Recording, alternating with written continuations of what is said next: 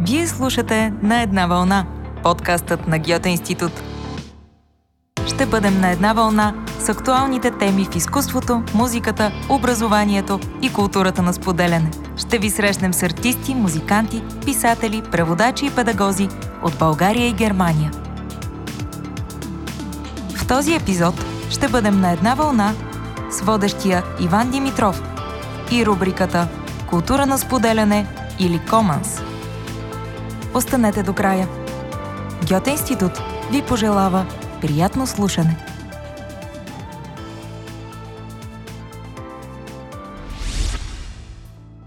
Здравейте! Може да слушате този подкаст в Spotify, Apple Podcasts и сайта на Гьоте институт. Аз съм Иван Димитров и днес ще говорим за това какво са Commons и какво представлява културата на споделянето.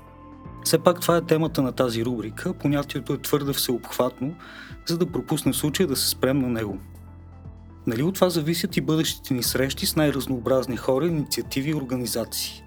Ще бъде много цветно. Но първо, Директният превод на Комас на български общи блага, което се отнася както до природа, така и до културни ресурси. Това е връзката между пазвищата на Монголия, които се саморегулират от самите пастири, градските споделени градини, Уикипедия и Linux. Commons не е нещо статично, а напротив, функционирането на тези общи блага е в ръцете на общностите, които ги ползват, грижат се за тях и ги създават. Именно в тази връзка решихме да се фокусираме върху културата на споделянето. Споделянето не само на идеи, практики и ресурси, а и на отговорности. Но нека започнем от началото и с най-важния въпрос, с кого ще се срещнем днес. Те са двама. Георги Медаров е социолог и част от екипа на колектив за обществени интервенции. Като изследовател основните му интереси са в областите на теорията на популизма, човешките права и критическата история на либерализма. През 2017 година в философски факултет на Софийския университет той защитава докторска теза на тема от либерализъм към авторитаризъм, българският случай след 1989 година. Жустин Том се занимава с онлайн медии и онлайн маркетинг от края на 90-те години. Тя е блогър, предприемач, консултант по онлайн медии и маркетинг, лектор, автор на книги и още какво ли не. Преподава в Нов Български университет и е част от екипа на подкаста Създателите Дигиталните оптимисти на България. Благодарим, че слушате на една вълна. Ако ви харесва разговорът ни, споделете епизода с вашите приятели. Продължаваме. Първият ми въпрос ще бъде към а, Георги Медаров. Първо, може ли да кажеш нещо за себе си, което аз пропуснах? Ми, не се сещам какво да допълня. Добър ден първо на слушателите на подкаста, но не се сещам нещо, което е толкова значимо. Може би а, до някаква степен също съм се занимавал и с тази проблематика, свързана с а, този commons. И а, както на български, според мен е точно да се казва, може би общото, макар че действително по някой път се превежда като публични блага или обществени блага, в някои смисли понякога го превежда като комуналното. Има различни преводи, действително, на български. А, говорики най-общо за Commons, как би дефинирал а, точно това общо? Ами то трябва да се погледне, може би, самия термин на английски и то не е толкова случайно в България, че няма точен превод, на, не защото няма такива практики исторически, които могат да бъдат описани с този термин, а защото а, различна трансформация сме претърпели исторически в, конкретно в земеделските отношения, защото Commons в Англия се свързва с общите земи, които са съществували по време на средновековието до, до ранната модерност всъщност. Това означава такива земи, които са ползвани общо от различни земеделски производители, които са си пасяли животните на тези общи пазбища. И в България всъщност много по-късно а, се случва приватизацията на тези общи пространства. Все още всъщност има общи общински земи, които се ползват колективно от земеделците. В този смисъл нямаме такава практика на отнемане на общото. Това, което се е случило в Англия в ранната модерност, е именно огражденията на тези общи земи, отнемането на тези общи земи и създаването на частна собственост много, в много по-радикална форма и много по-ранно, отколкото в България. И заради това има такава трудност, според мен, с превода на, английски, на, на български.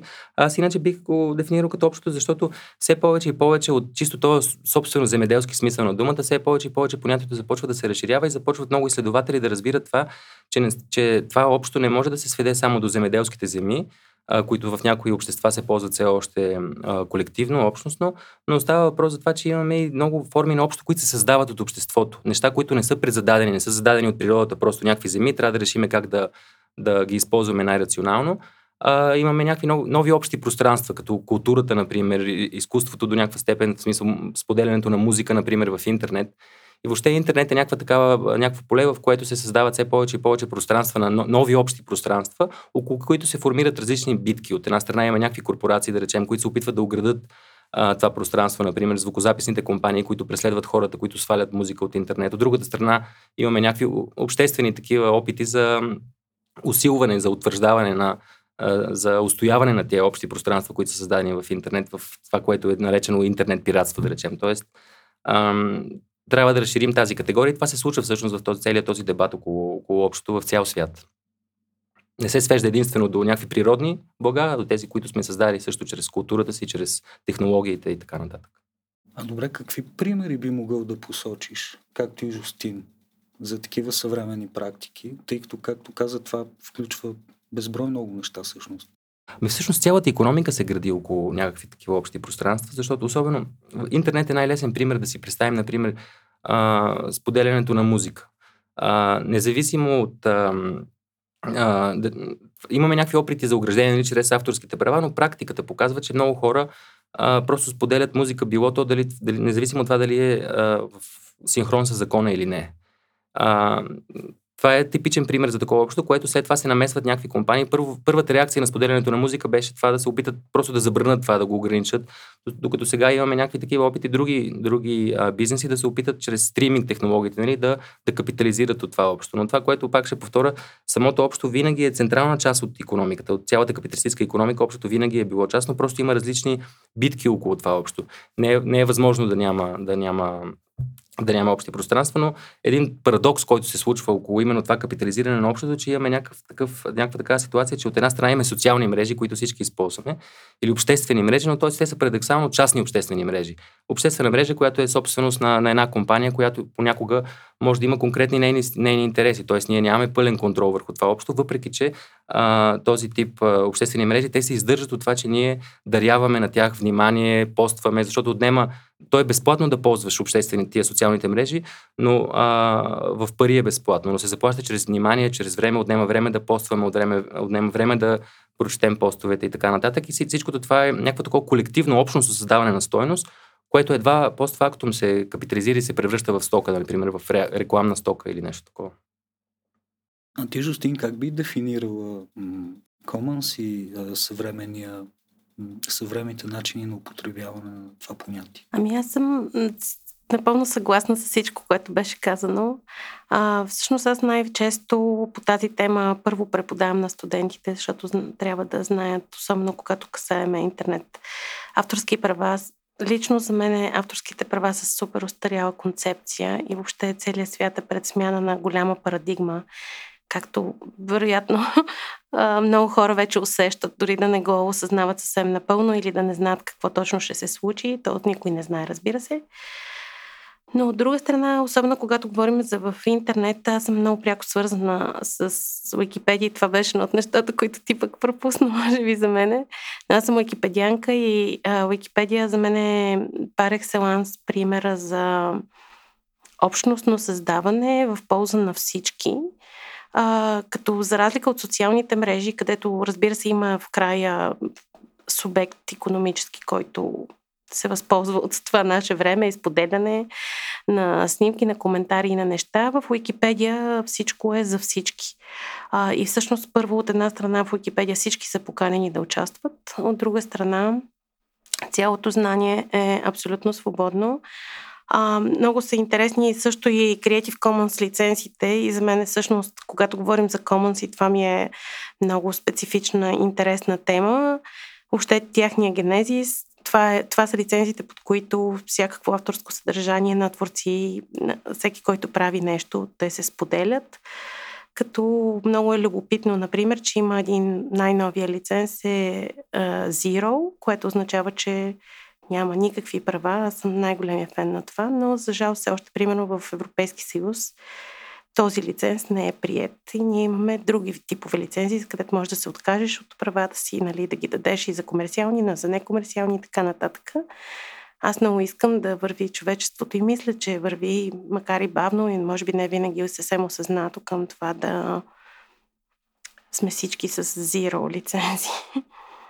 Тъй като, както казахме, това общо много зависи от общностите, които стоят зад него.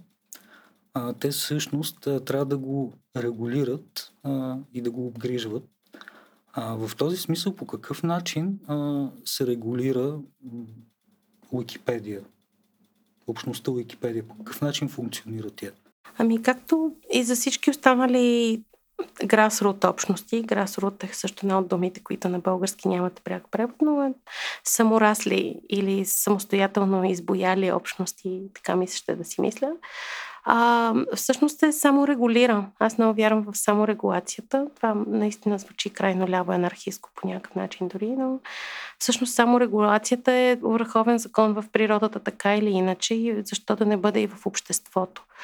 А, самата Википедия, всички правила и всичко, което се случва в Википедия, проистича от тези, които я създават. Има, разбира се, една фундация Wikimedia, която формално събира дарения и купува сървърите, на които се споделя това пространство, защото все пак има някакъв вид разходи.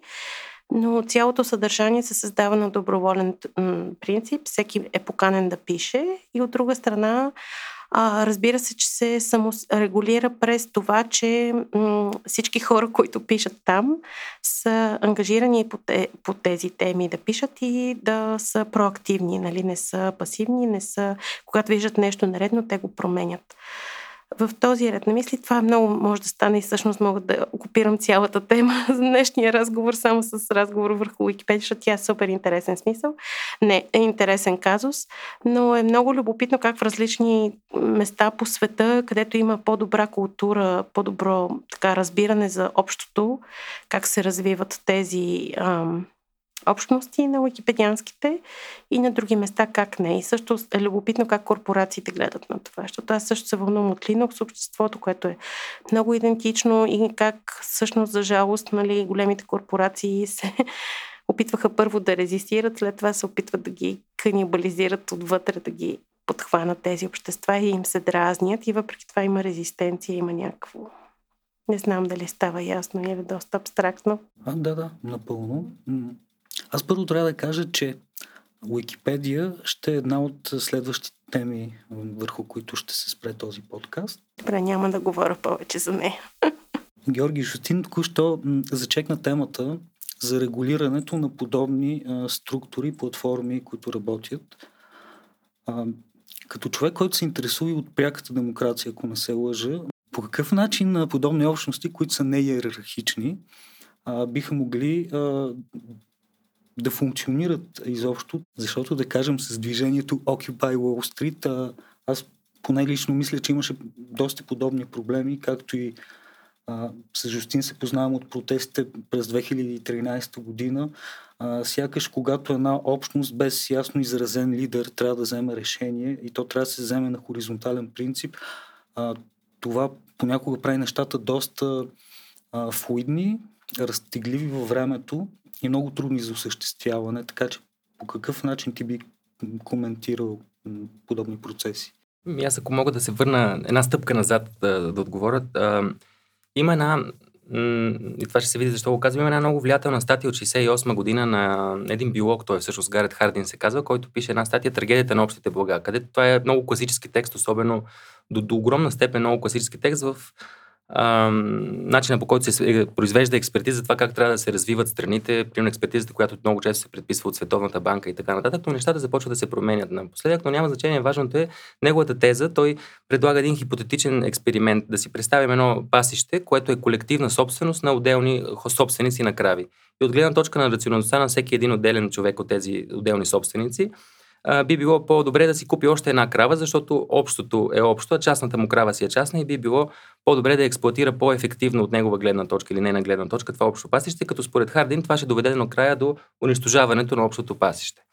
Работата е там, че той, ця, цялото това есе от 68 година в списание Science е публикувано, както и да е, но работата е там, че той казва, представете си, че е да си представим, да си въобразим, но в нито един момент той не дава реален пример а, за, за такова общество. Може би могат, могат да се открият такива примери, когато някакви общи блага са били унищожени от общността, която ги ползва, но работата е там, че исторически много повече са обратните примери. Всъщност по-голямата част от историята на човечеството сме живяли в такива ловосъбирателни общества, в които сме ползвали общи блага, а, като колективно всъщност а, това да, да изчезват общите блага е някакъв феномен на, послед, на последните, може би, няколко столетия. А, и тая, тая, това е негово есе, обект нали, на страшно много критики и най-известната от тях е на е, Елинор Остром, да, която през 2009 година получава Нобелова награда, именно за тези открития, за това а, как тя, тя, много, тя го иронизира него, като казва, нали, че той си представя а, свят, от който има само хора, които пасат крави, но те не си говорят помежду си. Нали. Те само максимизират тяхната економическа полезност, без да общуват.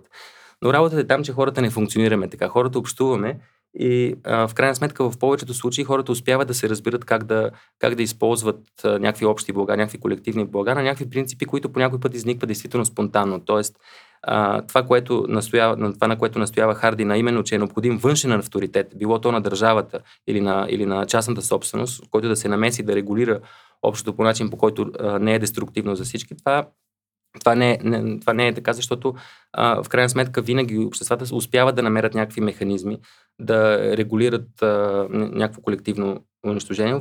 Въпреки това казвам винаги, дали винаги е така, а, не е много сигурно, защото имаме обаче примери за това, че, а, например, климатичната криза или екологичните кризи като цяло са някакви примери, в които виждаме как нещо, което е общо на цялата планета, на цялото човечество, като климата, а, бива унищожавано от съвременната економическа система до огромна степен.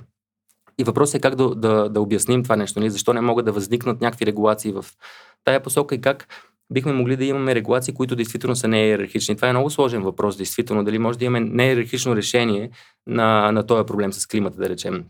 Нали, аз нямам точен, точен отговор, но това, което ми се струва важно да се каже, че а, тази а, господстваща ценност в съвременната економика, именно някакъв безкрайен економически растеж на всяка цена, тая някаква такава рационалност на безкрайна количествена експанзия, на безкрайно натрупване и освояване на природата за производство на економически стойности, именно някаква така рационалност, която този Хартин, който споменах, проектира върху неговите хипотетични кръвари, е действително проблем. Но това а, не е а, проблем на всяко общество и на човешката природа, на съвременното общество, в което живеем, в което именно максимизирането на печалбата, извличането на максимална стойност с минимално количество разходи, по някакъв начин то, по-скоро там трябва да търсим източника на това унищожение на общото, струва ми си. По-скоро трябва да се мисли в някаква такава посока как може да се ограничи този тип безкрайна такава експанзия економическа, която, която в крайна сметка унищожава природата. Аз ако мога да кажа, че всъщност тя по, пак по естествен начин се случва, защото самата климатична криза, както и ти спомена, тя не може да бъде решена, докато този м- експоненциален ръст с проценти и растеж а, продължава да съществува. И в момента, в който може би все още много хора не осъзнават докъде сме стигнали с, с климатичната криза, но буквално след още някоя друга година, като се качат още малко температурите и започнат да потъват градове, ще трябва всички да осъзнаят, че е време за дегроут. Нали? Смисъл, аз съм твърдо убедена в това и знам, че има много хора, които са твърдо убедени за това. За, за жалост, все още съм малцинство. И пак с, може би, малко наивно или с някакъв прекомерен оптимизъм при мен, но също вярвам, че нали, идва едно поколение, да го наречем формално поколението Грета, нали, което поколение няма някакви товари и напротив вижда цялата болка, която човечеството е нанесло върху природата със своята лакомия и алчност и ще работи много активно и вече работят много активно нали, по темата да се промени това. И затова смятам, че идва нова парадигма, защото капитализма се провали. Нали? Очевидно, че по този начин дори големите компании вече го осъзнават. И всъщност големите компании ще са първите, които падат благодарение на това. Може би тук се отклонихме от темата за общото, но всъщност дори големите компании осъзнават колко трябва да вече, нали, че трябва да се променят, ако не се променят, че си отидат и колко трябва да въвличат а, хората в по някакъв начин в преразпределението на богата си, евентуално и по друг начин да си структурират и освояването на природните ресурси и съответно на човешкия капитал. Може би е наивно, не знам. А, но говоряки точно за културно споделяне, също така хората сами създават някакви блага, които не са от а, физическо естество. А, те сами помежду си като общности успяват да изградат подобни неща, така че Изкуство имаш предвид най-вече, вероятно. Ами не само изкуство. Уикипедия не е физическо, Да, не е да. материално Мгм. нещо. Linux също.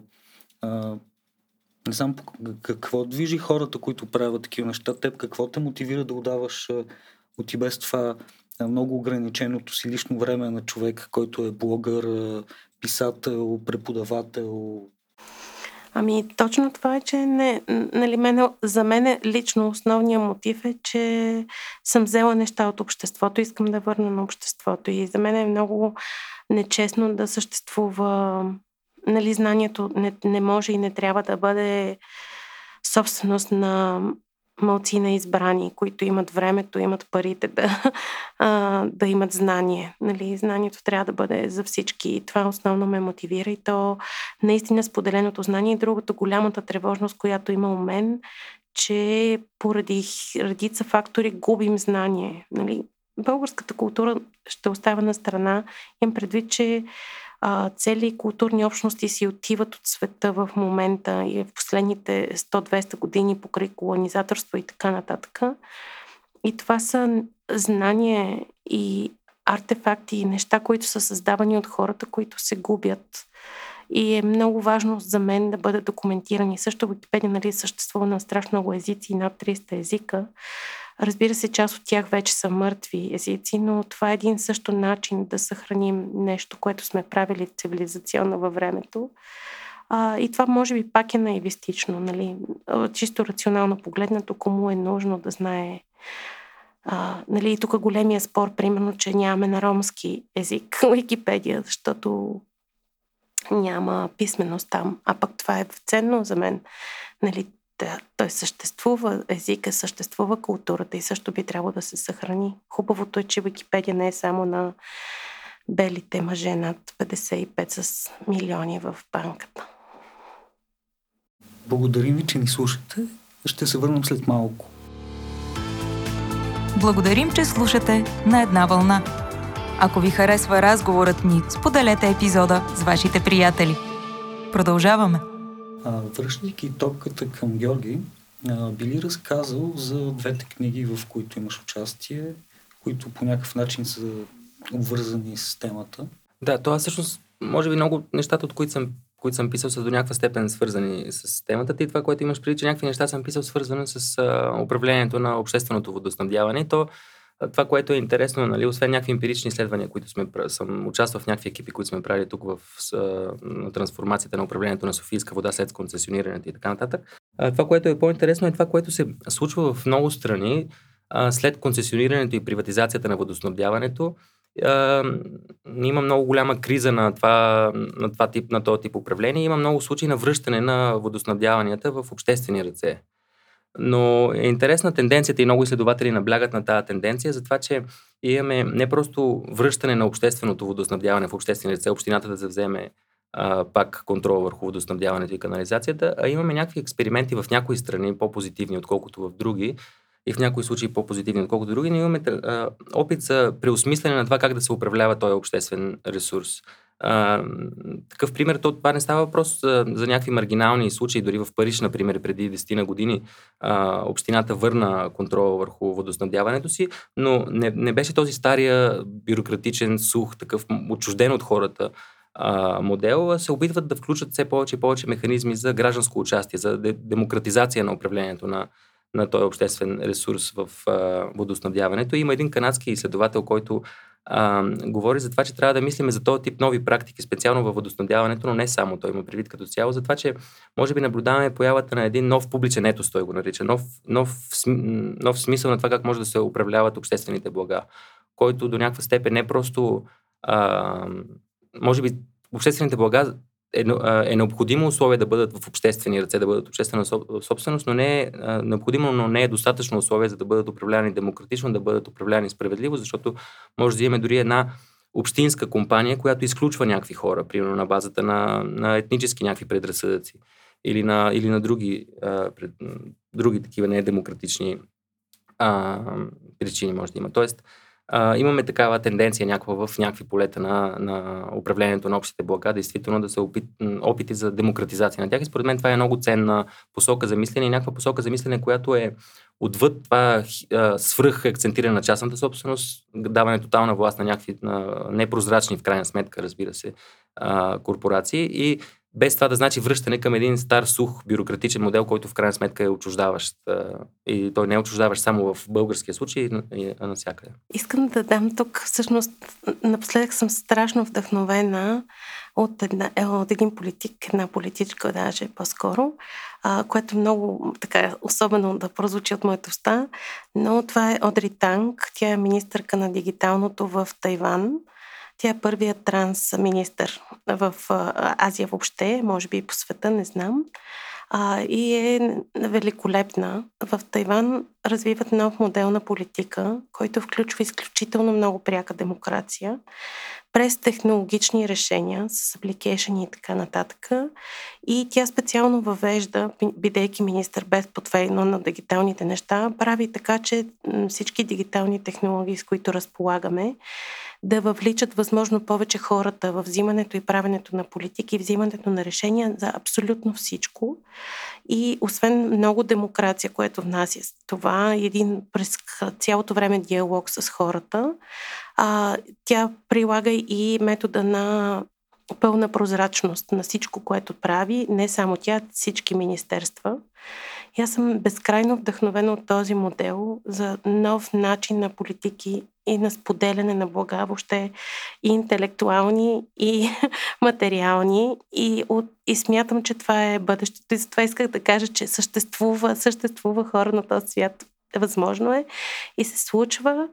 А, тя самата е също 2013 там с техните революции, когато, т.е. техните бунтове, които ние само правихме мирни протести, те бяха малко по-радикални и влязаха много млади хора в парламента, окупираха го, взеха властта, така да се каже. И тя от тогава, тя самата е анархистка по разбирания и въпреки това е а, станала министър което пак е едно огромно противоречие, но за да може да осъществи именно да внесе в Тайван възможни такива решения. И смятам, че целият свят трябва да погледне на там. Това е много малко известно и затова използвам тази висока трибуна, Ванка, да разкажа, защото е някакъв вид лъч надежда, нали, че е възможно да имаме и това нещо ще се ускори според мен в бъдеще да се взимат все повече общи решения. Няма как да се продължи само някакви хора, които са на предела на своята а, живот, но това остави не възрастово, но по-скоро и с това, че са живели в контекста на милиони около себе си пари, да взимат решения за, за всички останали хора и откъде на къде. Нали? Те, от...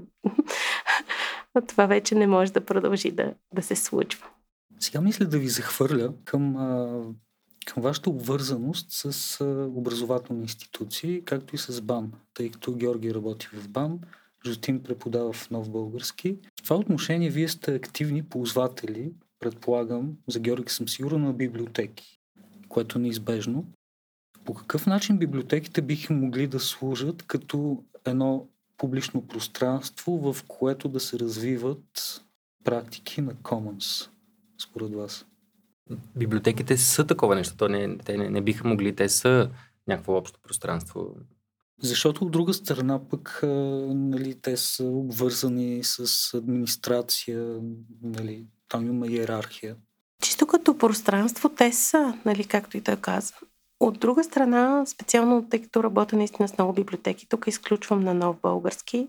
По-скоро говоря за всички библиотеки в България, защото доста съм работила с тях. За жалост там все още няма добро разбиране първо за трансформацията, която в самите библиотеки трябва да настъпи. Нали, тази, това ревностно пазене на знанието само за себе си.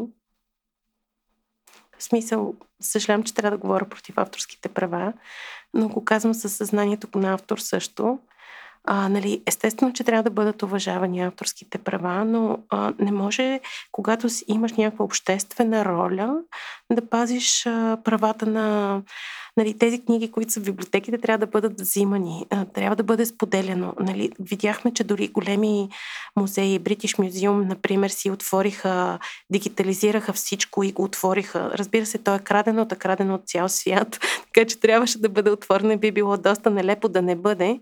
Но това същото е, че тук ние имаме много хубави стари книги, които обаче нито са дигитализирани, нито са нали, направени да бъдат обществени. Да, имаш право да отидеш в Народната библиотека, но искам да знам колко хора могат да отидат в Народната библиотека, да си извадят карта, да си, а, нали, въобще достъпа там не е свободен, това ако трябва да сме честни за всеки, а, и да си стигнат до някаква книга, за да я прочитат. Имаме благото интернет, нали, доколкото все пак то съществува и цялото това знание, точно както закони и всичко, което държавата прави, това трябва да бъде ultimate transparency, както Одри Танк е въвела в Тайван. Тоест всичко това, което е направено с общи пари, трябва да бъде общо, общо ползване. В този смисъл библиотеките все още, при цялото ми уважение към тях, имат да извърват много дълъг път, за да осъзнаят а, тази нова своя роля в обществото. Аз все пак съм леко бих защитил а, Народната библиотека, тъй като пазя прекрасни спомени от дигиталното прелистване на списание Мисъл и откриване в него на така първия, първи преводи. Не беше към нея конкретно. Да, знам. Знам, но все пак беше изречено това да. име. а, вървим към края, към завършек. А, ще ми се да се спреми на един друг аспект а, на общото, както решихме да го наричаме. А, така на публичните пространства, които за определен период от време стават общи, тъй като примери за Commons също така са и точно протестите Occupy Wall Street, бих казал, че в България може да се каже, че Орлов мост в някакви моменти функционираше като такова пространство. Нали, тези завзети публични територии, както и склотове. Какво могат да ни дадат тези практики? Те трябва да си бъдат публични и всъщност това е за мен една смелост, която е тук, особено за България, крайно време да видиме повече. Бих казала, че примерно хората, които карат разни неща около паметника. Ония дето не го харесват много хора. а, то е завладяно пространство и това е страхотно. Нали? Трябва да има повече подобни. А, трябва да... То е свързано и с градската култура, с семе осъзнаването, с осъзнаването на първо на своите граници и на своята свобода и къде е моята свобода спрямо свободата на всички останали. Много ме е яд, че раздигнаха Орлов мост последния път, когато го раздигаха а, миналата есен.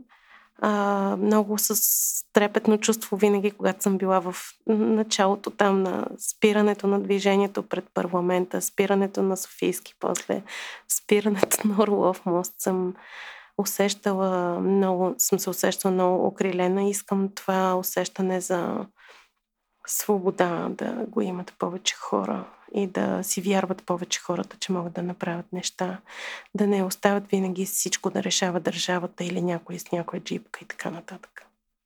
Леко политизирах тук. Да, ми, аз съм изцяло съгласен. То много често опит, всъщност, който се споделя от именно такива практики, било то като протести, които извоюват някакви пространства временно или по, за по-дълго като общи.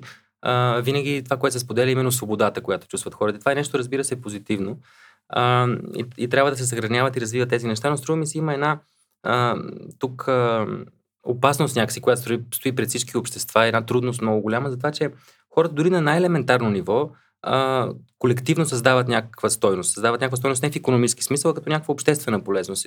На най-елементарно ниво в смисъл самата комуникация между хората а, създава някакви общи блага. Но въпросът е кой контролира вече това, това произведено общо. И имаме все по-голям проблем и по-голям проблем с начина по който интернет все повече и повече се завладява от определени такива властови центрове, които успяват, нали, самия факт, че ние комуникираме, че пишеме имейли, че си говориме, да, да превърнат това в економическа стоеност, която вече се продава с рекламна цел, било то на бизнеси или било то на някакви политици, които целят да манипулират а, обществото, както, както се случва, както знаем, как беше експлуатиран някои от социалните мрежи, именно заради, заради такива цели. Но независимо дали става въпрос за пропаганда за частни компании или за някакви политици, то имаме такива примери за това как най-интимното, най- най-спонтанното някакси нещо, което хората със, самата, със самото взаимодействие свое а, създават, а, а, може да бъде експлуатирано. И много трудно може да си представим, но според мен едновременно почти невъзможно да си представим в същия момент абсолютно необходимо начин по който да се регулира това производство на такива чисто комуникативни, ако щете блага, това, което се случва в интернет, без тия общи пространства да бъдат а, открадвани от някакви, от някакви властови центрове, било то частни или, или държавни. Говорейки за рубриката Култури на споделяне а, в подкаста на Геоти Институт, какво би ви било интересно да чуете в следващите броеве? Ами, със сигурност, мен ми е много любопитно. Разбира се, искам да чуя за Википедия, т.е. не аз да чуя, защото аз съм чувала, но искам повече хора да чуят за Википедия, защото това е един изключително вдъхновяващ феномен, как се съществува и как се създава. И за България мисля, че малко а, хейтърски се гледа поради различни причини и общността ни е относително малка и тук по-скоро сме близо до Африка или до Азия, отколкото до Централна и а, Западна Европа в културата си на споделяне. Но също ще ми е любопитно за артисти, различни видове артисти, как а, може би дори от различни поколения, от различни сфери, а, доколко са готови на... Да, защото да, да споделят свободно и да, да привиждат своя труд като с уважението към него, като общо не само също за градското земеделие, супер важна тема, мен много ме вълнува, но нали, споделените градини. Има вече две-три в София. Юхо, това е голяма победа. Тя от последно време.